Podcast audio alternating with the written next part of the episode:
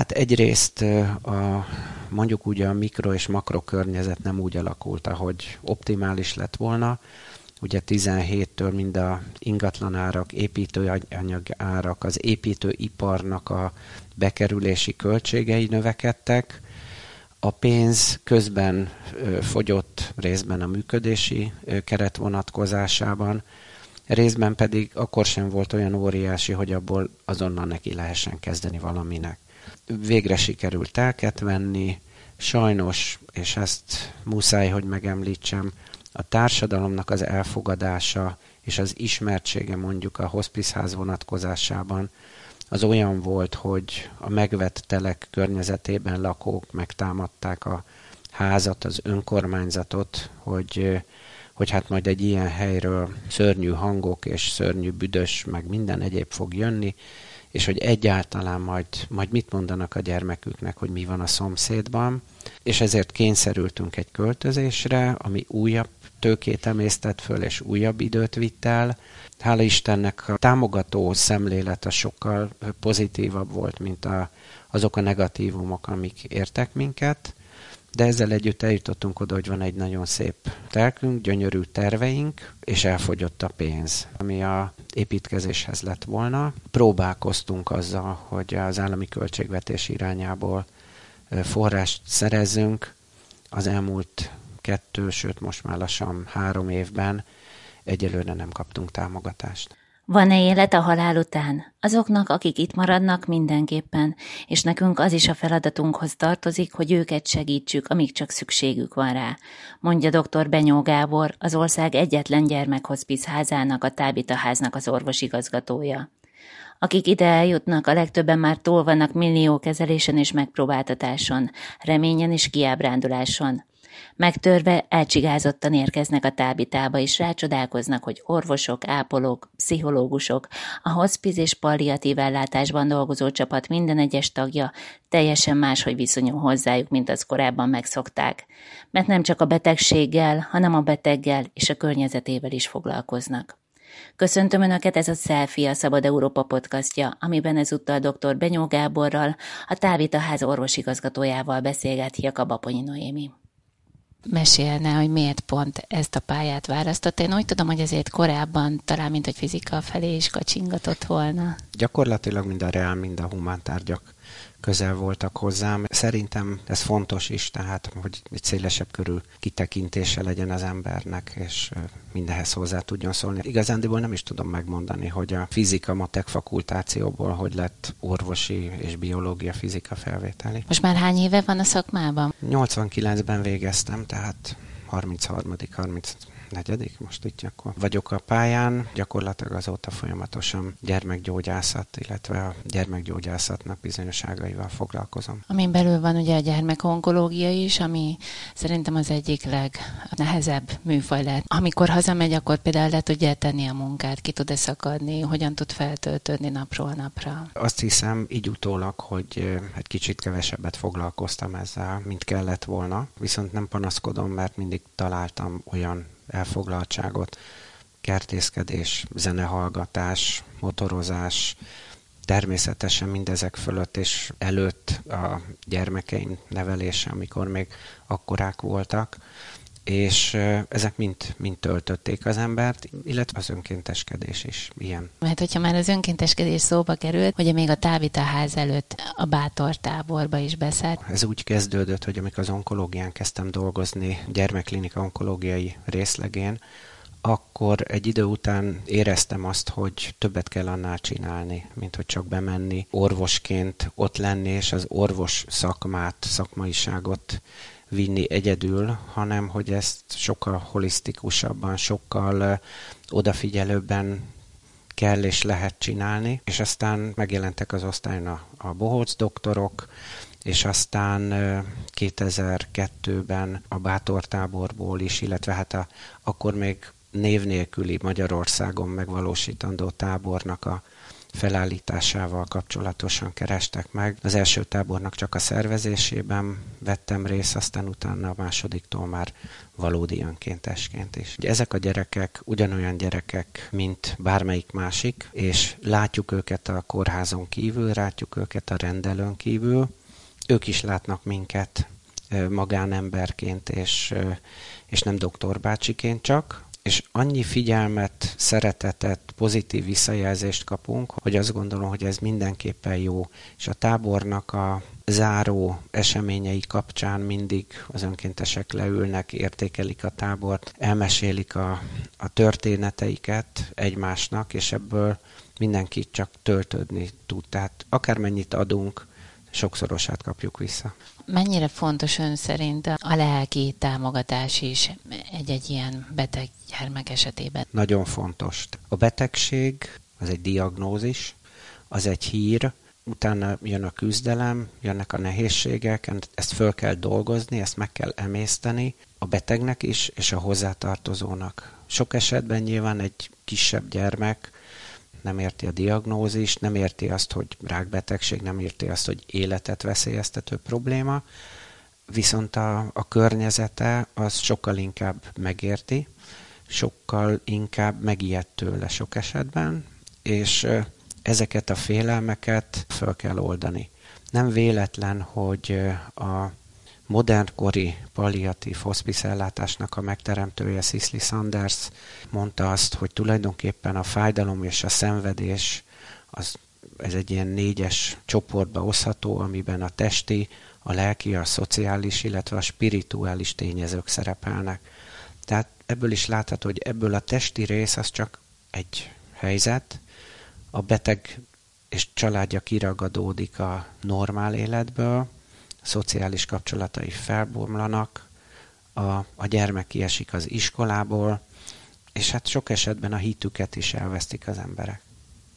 Tehát ebben is próbálják támogatni a távitában ugye a gyermekeket, illetve a, a rokonokat. Mennyire egyediként működnek ezen a téren így Magyarországon? Magyarország egyetlen gyermekhospiszháza vagyunk. Merem kimondani, hogy a, az egyetlen főállású gyermek hospice palliatív ellátó intézménye, ami valamennyi gyermek betegség kategóriára kiterjed, és ez feladatot is nyújt azon kívül, hogy a betegeket ellátjuk, mert hogy ezt a fajta szemléletet, ezt a fajta filozófiát, gondolkodást szeretnénk, hogyha ha minden intézménybe eljutna, és minden beteghez és családjához is eljutna. Ugyanakkor egyedül vannak mégiscsak itt az országban. Mennyi hasonló gyermekhospice lenne még vajon szükség? Hát először is nagyon fontos lenne, hogy országos stratégiát fölépítsünk, egy országos ellátórendszer. Az, hogy hány házra van szükség, az azon is múlna, hogy hány olyan intézmény vállalná föl, hogy nála hospice palliatív osztály részleg működjön. Magyarországon négy orvosegyetem van, ahol komplex gyermekegészségügyi ellátás folyik, és értelemszerű, hogy ezekben a központokban a mai európai normáknak megfelelően mindenféleképpen kellene palliatív ellátó részleg, team, legalább egy mobil csapat működjön. Ugye az már négy központot jelent, emellé még a nagy gyermekellátó központok közül mondjuk Miskolcot vagy Nyugat-Magyarországról egy Szombathely, Zalegerszeget meg lehetne jelölni, és a hospice házak, tehát a szabadon álló hospice háza, ami nem intézmény mellett működik, az mindig egy picit más feladattal bír, mint egy osztály. Azt gondolom, hogy Magyarországnak a jelen szociális és egészségügyi ellátórendszere, támogatórendszere mellett én merem azt mondani, hogy még egy három-négy házat föl lehetne építeni a szerepünk az nem csak a házban nyilvánul meg, és örömmel mondom azt, hogy, hogy egyre nyitottabb a szakma, és egyre több helyről kapunk kérést, vágyat arra, hogy szeretnék azt a fajta ellátásnak a modelljét megismerni, amit a világ ebben a fajta ellátásban ért. Ami azt jelenti, hogy nővérek és orvosok, elsősorban akikkel kapcsolatunk van, szoros kapcsolatunk a gyermekonkológiai ellátórendszer, ők kérdezik most már többször is, hogy mikor lesz tanfolyamunk, mikor lesz továbbképzésünk, és a jó hír, hogy most már tényleg össze fog állni egy nemzetközi szakmai konzorciumnak a képzési programjához igazodóan.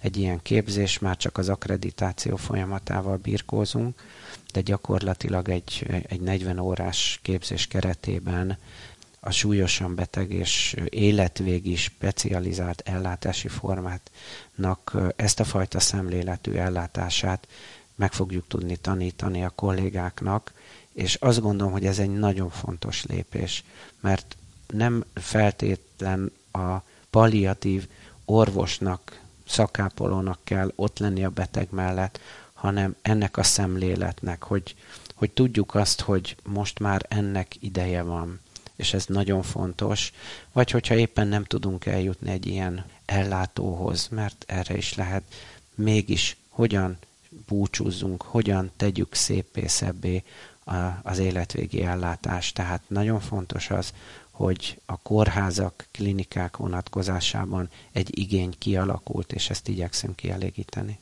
Tulajdonképpen, amit mondott, hogy a hospice palliatív ellátáson belül az egyik nagyon fontos, hogy ez a lelki támogatás, a kommunikáció mennyire fontos, hogy őszinte legyen, például a gyerekekkel is. Mindenképpen kell minden szinten, minden résztvevővel foglalkozni. Azt, hogy, hogy egy gyermek nem érti meg a diagnózist, az nem jelenti azt, hogy nem éli azt meg, hogy kiragadják a környezetéből, hogy elveszti a gyermeki lehetőségeit. Egy picit csatolnék a bátor táborhoz, aminek az egyik feladata, hogy újra gyerekké tegye azokat a gyerekeket, akik felnőttekké váltak a krónikus nehéz betegségek kapcsán. Tehát, hogy ezek a gyerekek maradhassanak gyerekek, a játék, a zene, az állatasszisztált terápia, ezek mind-mind a környezetet hozzák be, és hát a nagyobb gyerekeknél, fiatal felnőtteknél, serdülőknél pedig már egészen komoly és egészen más pszichoszociális vonatkozások is vannak, amiket szintén meg kell szólítani. És ez a beteg spektrum ugye a gyerekgyógyászatban ezért speciális, mert a néhány hónapos csecsemőtől a fiatal felnőttig mindenkivel kellhet foglalkozni. Mennyire nehéz önöknek, szakembereknek, és akár elengedni a gyermekeket? Nehéz természetesen. Nem tehetjük meg azt a luxust, hogy minden gyermekkel meghalljunk mi is, de ugyanúgy elbúcsúzunk tőlük, ugyanúgy gondolunk rájuk. Én magam, hogyha egy gyermeknél bent vagyok, és nem vagyok benne biztos, hogy legközelebb mikor megyek, akkor találkozok-e még vele. Mindig elbúcsúzom az ilyen gyermekektől. Természetesen benne van, hogy egy gyermektől többször is elbúcsúzom, és ugyanúgy emlékezünk rájuk az emlékezés napon, ami minden évben megrendezésre kerül.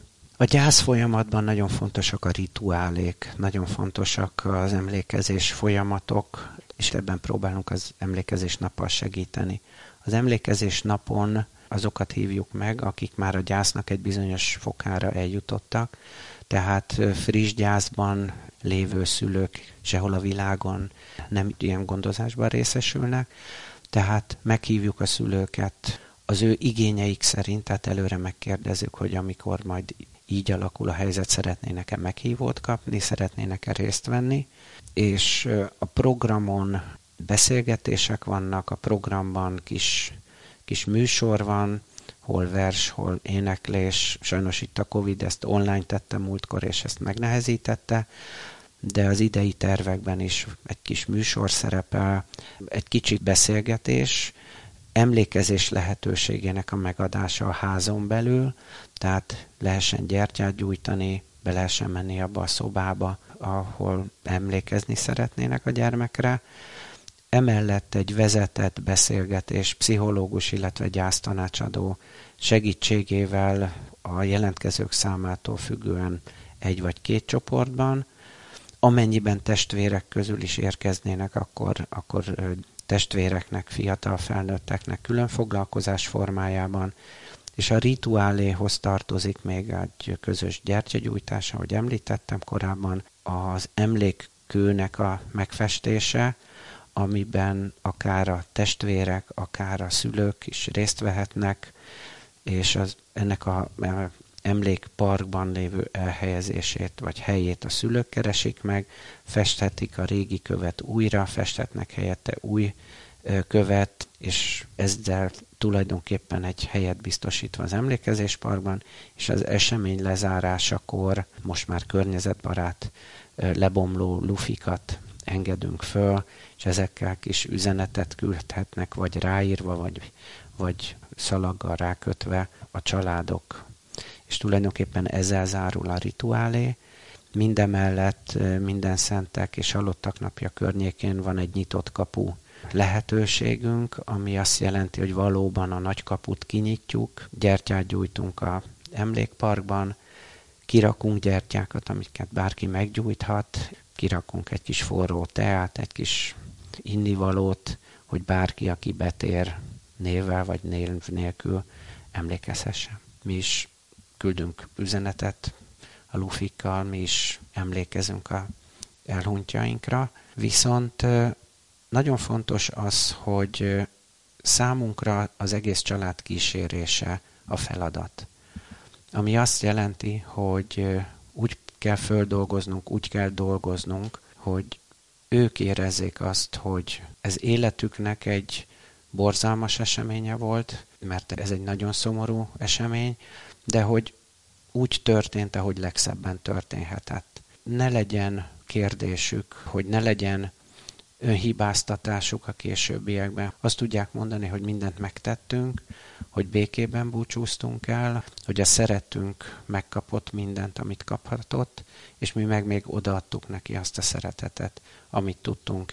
Nyilván át kell értékelni, vagy másképp kell gondolkoznunk az orvosi egészségügyi kudarc vagy siker élményekről, és hogy ezt kell belehelyezni az ellátásunkba, hogy nem számunkra a kudarc a beteg elvesztése, hiszen meghalni jött, hiszen sajnos továbbra is vannak, sőt, biztos, hogy lesznek hosszú évekig, évtizedekig gyógyíthatatlan betegségek, de hogy, hogy egy ilyen helyzetben mindent megadtunk ahhoz, hogy méltósággal tudjon a beteg elbúcsúzni, és méltósággal búcsúzhasson a hozzátartozó is. Az, hogy a halál az ilyen szinten jelen van az önök életében, az tanít-e valamit a tábit a munkatársainak az életről, vagy a gyerekektől? Mit tanulnak? Rengeteget tanulunk a gyerekektől, rengeteget tanulunk a szülőktől, mikor már úgy érezzük, hogy már mindent láttunk, akkor mindig jön valami újabb, amit még soha. Ez jó.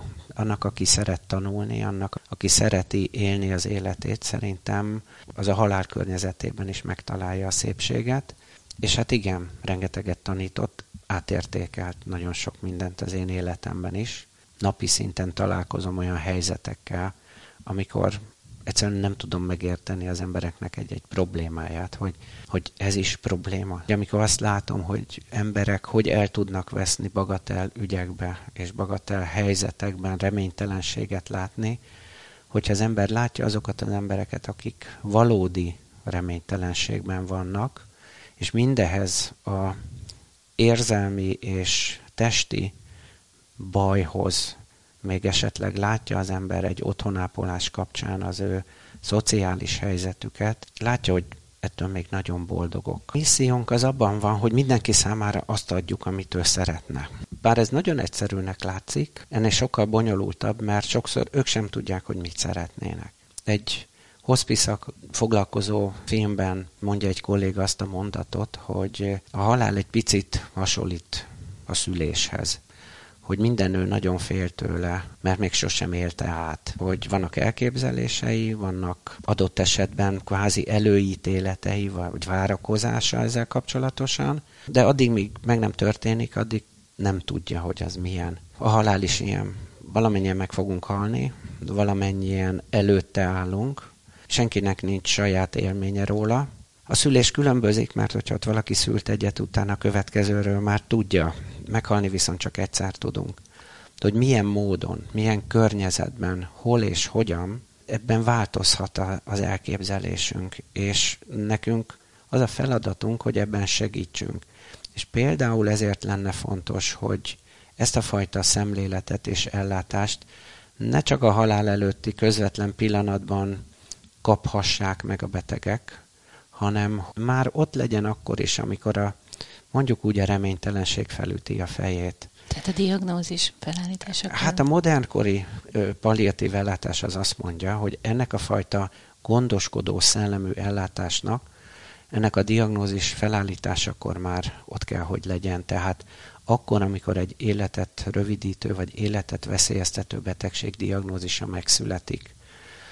Érdekes dolog, hogy mit jelent ez akkor, hogy, hogy üljön ott egy külön valaki, akire azt mondják, hogy majd, ha nem sikerül a gyógyítás, akkor a Kovács doktor fog önökkel foglalkozni. Nyilván nem így van, hanem az a fajta szemlélet és gondoskodó légkör kell legyen, hogy gyakorlatilag zöggenőmentesen lehessen átváltani a, a gyógyításról a kísérésre. Londonban láttam egy nagyon jó példát erre, ahol a, a Great Ormond Street-en, az egyik világon első gyermekkórházban, az onkológiai ápolók mellett volt egy palliatív ápoló is a beteg mellett. Attól függően, hogy a gyógyulás volt előtérben, vagy éppenséggel a kísérés jelleg, úgy dominált az ő ápolója ebben a kérdésben. És egy picit itt is ez lenne, mert hogyha valaki egyszer visszaesik, meg még egyszer visszaesik, ott már a túlélési esélyei tartanak a nullához. És hogyha még mindig nem beszélünk arról, hogy valaki meghalhat, és akkor mondjuk egy kvázi már tényleg reménytelen helyzetről beszélünk, és akkor azt mondják, hogy hát akkor van egy hely, ahova ha elmennek, akkor ott majd segítenek meghalni.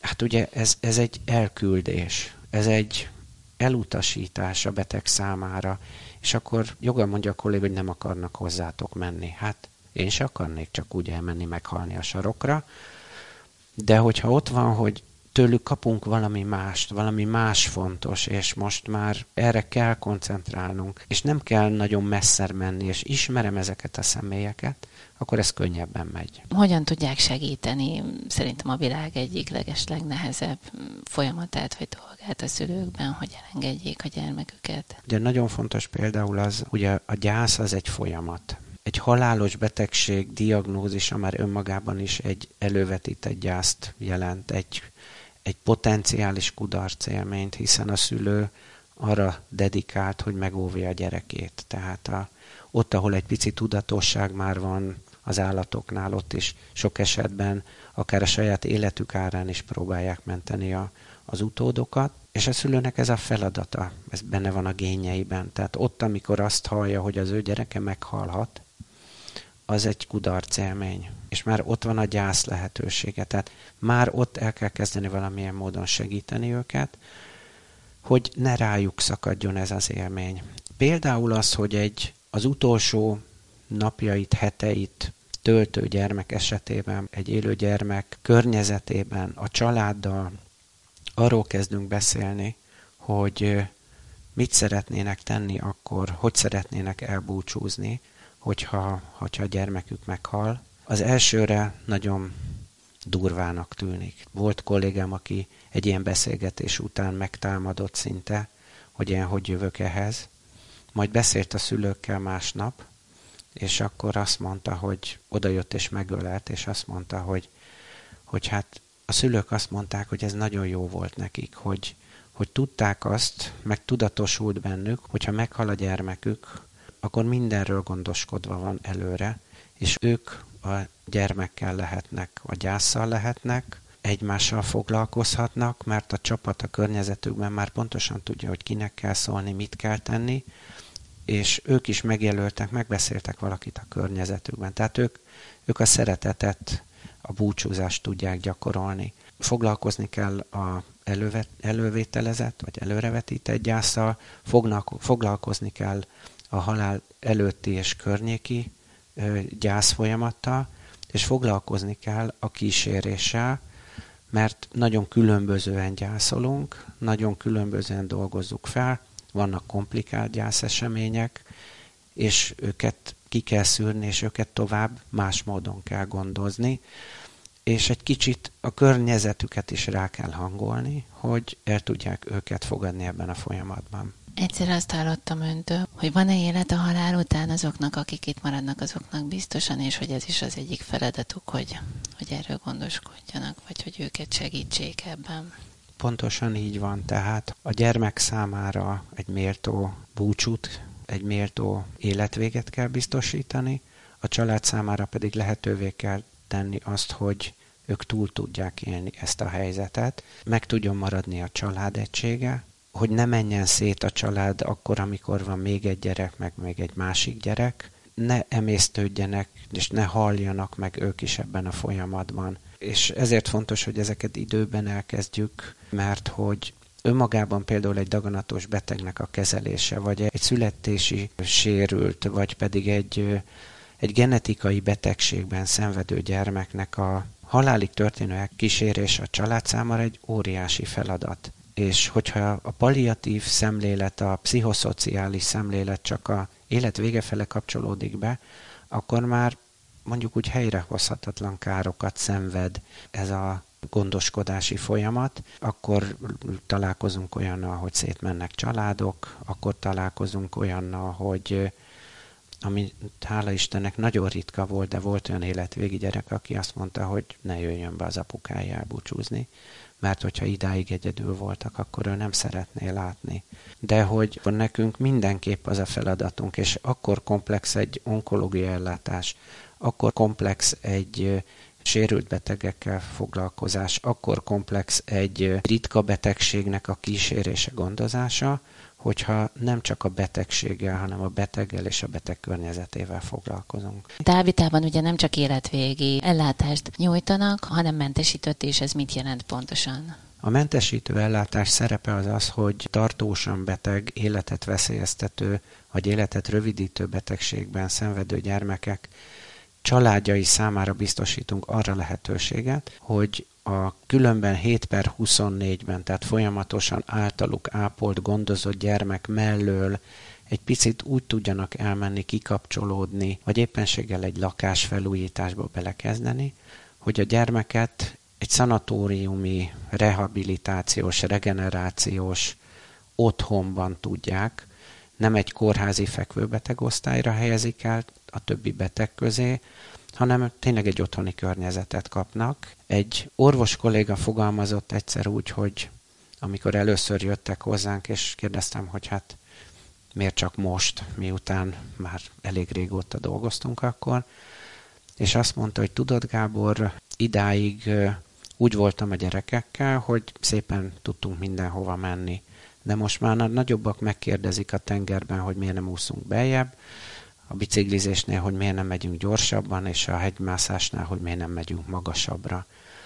Ebben próbálunk segíteni, hogy, hogy a családoknak ez a fajta kapcsolatai megmaradjanak, hogy teljesség tudjon maradni, és ők is úgy érezzék, mint ahogy az egyik ápolt és azóta már elhunyt fiatal felnőtt betegünk fogalmazott, aki gyerekként került be a rendszerünkbe, szociálisan elég hátrányos helyzetből volt, és ő mondta, hogy ide wellnessezni jövök. Mindezt a szolgáltatást teljesen ingyen nyújtja a tábita. Így van. Hogyan tudnak működni, milyen támogatásból, milyen forrásból? A Tábita Gyermek Hospice házat ugye eredetileg egy vállalkozó a saját vállalkozásaiból, pénzéből és a saját házát odaadva indította el. Aztán 2016-ban a Baptista Szeretett Szolgálat lett a, ennek a non-profit Kft-nek a tulajdonosa, illetve a háznak a fenntartója.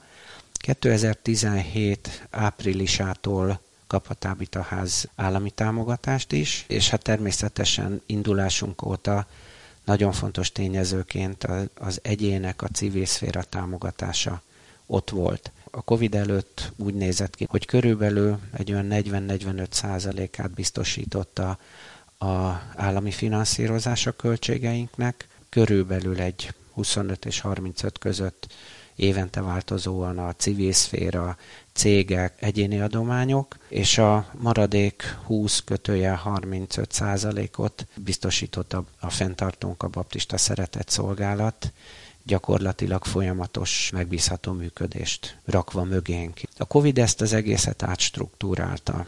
Ugye megváltozott a betegforgalom, bár azt kell, hogy mondjam, hogy igazándiból a számainkat nem érintette, tehát ugyanúgy, sőt, talán még egy kicsit mostanra elértük a COVID előtti érának a betegforgalmi adatait.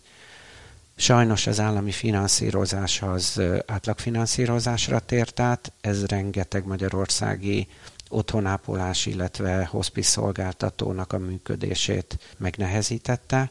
Ugye nekünk is ilyetén formán az állami támogatása valóban ellátott betegeink számához képest arányaiban csökkent. Jelentősen megnövekedtek a, a költségigények a COVID miatt. Amit pozitívan tudok mondani, hogy a első nehéz időszak után talán a társadalmi támogatás az nem csökkent. Tehát az egy százalékok, a egyéni adományok, azok hála Istennek jelentős mértékben nem csökkentek. Fentartónkra támadó anyagi igény az jelentősen megnövekedett viszont ezáltal. Én amikor leges legutóbb ott jártam, akkor úgy volt, ez már jó régen volt, hogy, hogy kapnak egy új, nagyobb házat, szintén Török Bálinton, de a központban azzal most mi a helyzet? Egy picit pontosítanám, ha kapunk egy új házatért, próbálunk megküzdeni. Ez egy projekt keretében indult el tulajdonképpen az álmodás. Mondhatom 2016 nyarán, és a The Velux Foundation nevű Dán ablakjairól ismert szervezet támogatta tulajdonképpen először ezt a ötletet, és úgy is indultunk, hogy ebbehez még gyűjtünk adományokat, és akkor ebből majd össze lehet rakni. Hát egyrészt a, mondjuk úgy a mikro és makro környezet nem úgy alakult, ahogy optimális lett volna, ugye 17-től mind a ingatlanárak, építőanyag árak, az építőiparnak a bekerülési költségei növekedtek, a pénz közben fogyott részben a működési keret vonatkozásában, részben pedig akkor sem volt olyan óriási, hogy abból azonnal neki lehessen kezdeni valaminek. Végre sikerült telket venni, sajnos, és ezt muszáj, hogy megemlítsem, a társadalomnak az elfogadása és az ismertsége mondjuk a hospice vonatkozásában az olyan volt, hogy a megvett telek környezetében lakók megtámadták a házat, az önkormányzatot, hogy, hogy hát majd egy ilyen helyről szörnyű hangok és szörnyű büdös, meg minden egyéb fog jönni, és hogy egyáltalán majd, majd mit mondanak a gyermeküknek, hogy mi van a szomszédban, és ezért kényszerültünk egy költözésre, ami újabb tőkét emésztett föl, és újabb időt vitt el. Hála Istennek a támogató szemlélete sokkal pozitívabb volt, mint a, azok a negatívumok, amik értek minket, de ezzel együtt eljutottunk oda, hogy van egy nagyon szép telkünk, gyönyörű terveink, és elfogyott a pénz, ami a építkezéshez lett volna. Próbálkoztunk azzal, hogy az állami költségvetés irányából forrást szerezzünk. Az elmúlt kettő, sőt most már lassan három évben egyelőre nem kaptunk támogatást. És akkor most a régi helyükön Covid miatt, illetve az új állami támogatási rendszer miatt nehezebb körülmények között próbálnak életben maradni? Azt kell, hogy mondjam, hogy nagyon jól működünk mi a kis saját helyünkön. Nagyon pozitívan tesszük a dolgunkat, csak szeretnénk többet álmodni. Szeretnénk azt, hogy ugye ez a ház egy családi ház volt két szinten, azért nyilvánvaló, hogy a betegellátásnak egy szinten kellene zajolnia. Ma már majdnem mindenki ért hozzá, hiszen napi szinten beszél arról a politika, hogy itt épülne új kórház, ott épülne, hogy a betegek eljutnak a kórházakba, esetleg sokan már külföldre is, és látják, hogy milyen előnye van annak, hogyha egy épület az az ellátás igényeinek megfelelően épül föl. Hogyha a nővér pult az úgy van elhelyezve, hogy kevesebbet kelljen szaladgálni a nővérnek, és minél előbb a beteghez érjen, hogyha probléma van, vagy egy olyan rendszer legyen egy beteg rendszer, egy mozgásában korlátozott beteg esetében, hogy egy 40 kg fölötti beteget azt ne a derekának a sérülése mellett kelljen megemelni egy nővérnek, hanem legyen minden szobában beteglift. Ezek azt gondolom, hogy minimálisan elvárható igények, és hogy ezt az új ház teljesítse, teljesítse azt is, hogy ezek a betegek, ahogy említette, és nem csak életvégi ellátás, hanem mentesítés is van, hogy mondjuk legyen egy olyan tornaszoba, ahol a képességeiket ki tudják bontakoztatni, ahol újat tudnak tanulni, és ezeket sorolhatnám egészen odáig, hogyha egy képzést tartunk, mint az ország egyetlen ilyen intézménye, és ez is kulcsa lenne annak, hogy minél szélesebb körben a betegekhez eljusson a, az ellátás, hogy minél több ellátó tanulja meg ezt a dolgot, hogy ehhez legyen egy kis tantermünk, hogy a szülőknek legyen olyan szobája, ahol el tudnak vonulni egy kicsit egymással, kettesben leülni, miközben egy önkéntes vigyáz a, a gyermekükre, hogy ott tudjanak sírni, vagy, vagy nevetni, ahogy éppen adódik, és hogy egy ilyen háznak ezt mind teljesítenie kell. A tervek erre megvannak. A finanszírozás az hiányzik. Elmondanám egy gondolatomat talán, ami lehet, hogy nagyon furcsa, de hogy amiről beszélünk most pénz, az körülbelül annyi, mint hogy egy izomsorvadásos gyermeknek, amikor gyűjtöttek 700 millió forintot, és összeadta az ország, és ez fantasztikus. A gyermekhospice háznak a fölépítéshez mondjuk körülbelül 700 millió forint hiányzik. Néhány adatot talán elmondhatok hozzá.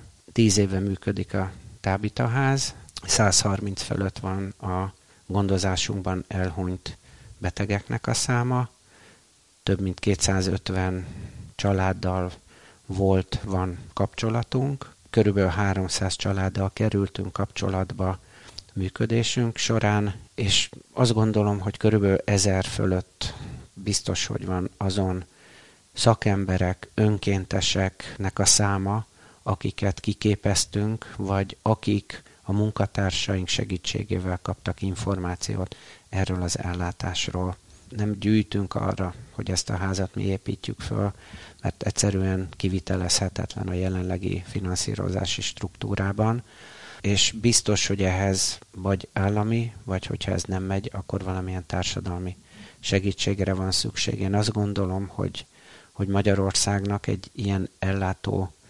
intézményre és egy ilyen ellátási szemléletet biztosító centrumra szüksége van, és jelenleg ezt Magyarországon a Tábita Ház képviseli, és ezért remélem, hogy hát, hogy előbb-utóbb valakinek meg fölkeltjük az érdeklődését. Ez volt a Selfie, a Szabad Európa podcastja, amiben dr. Benyó Gáborral, a Tábita Ház orvosigazgatójával beszélgetett Jakab Aponyi Noémi. Köszönöm figyelmüket!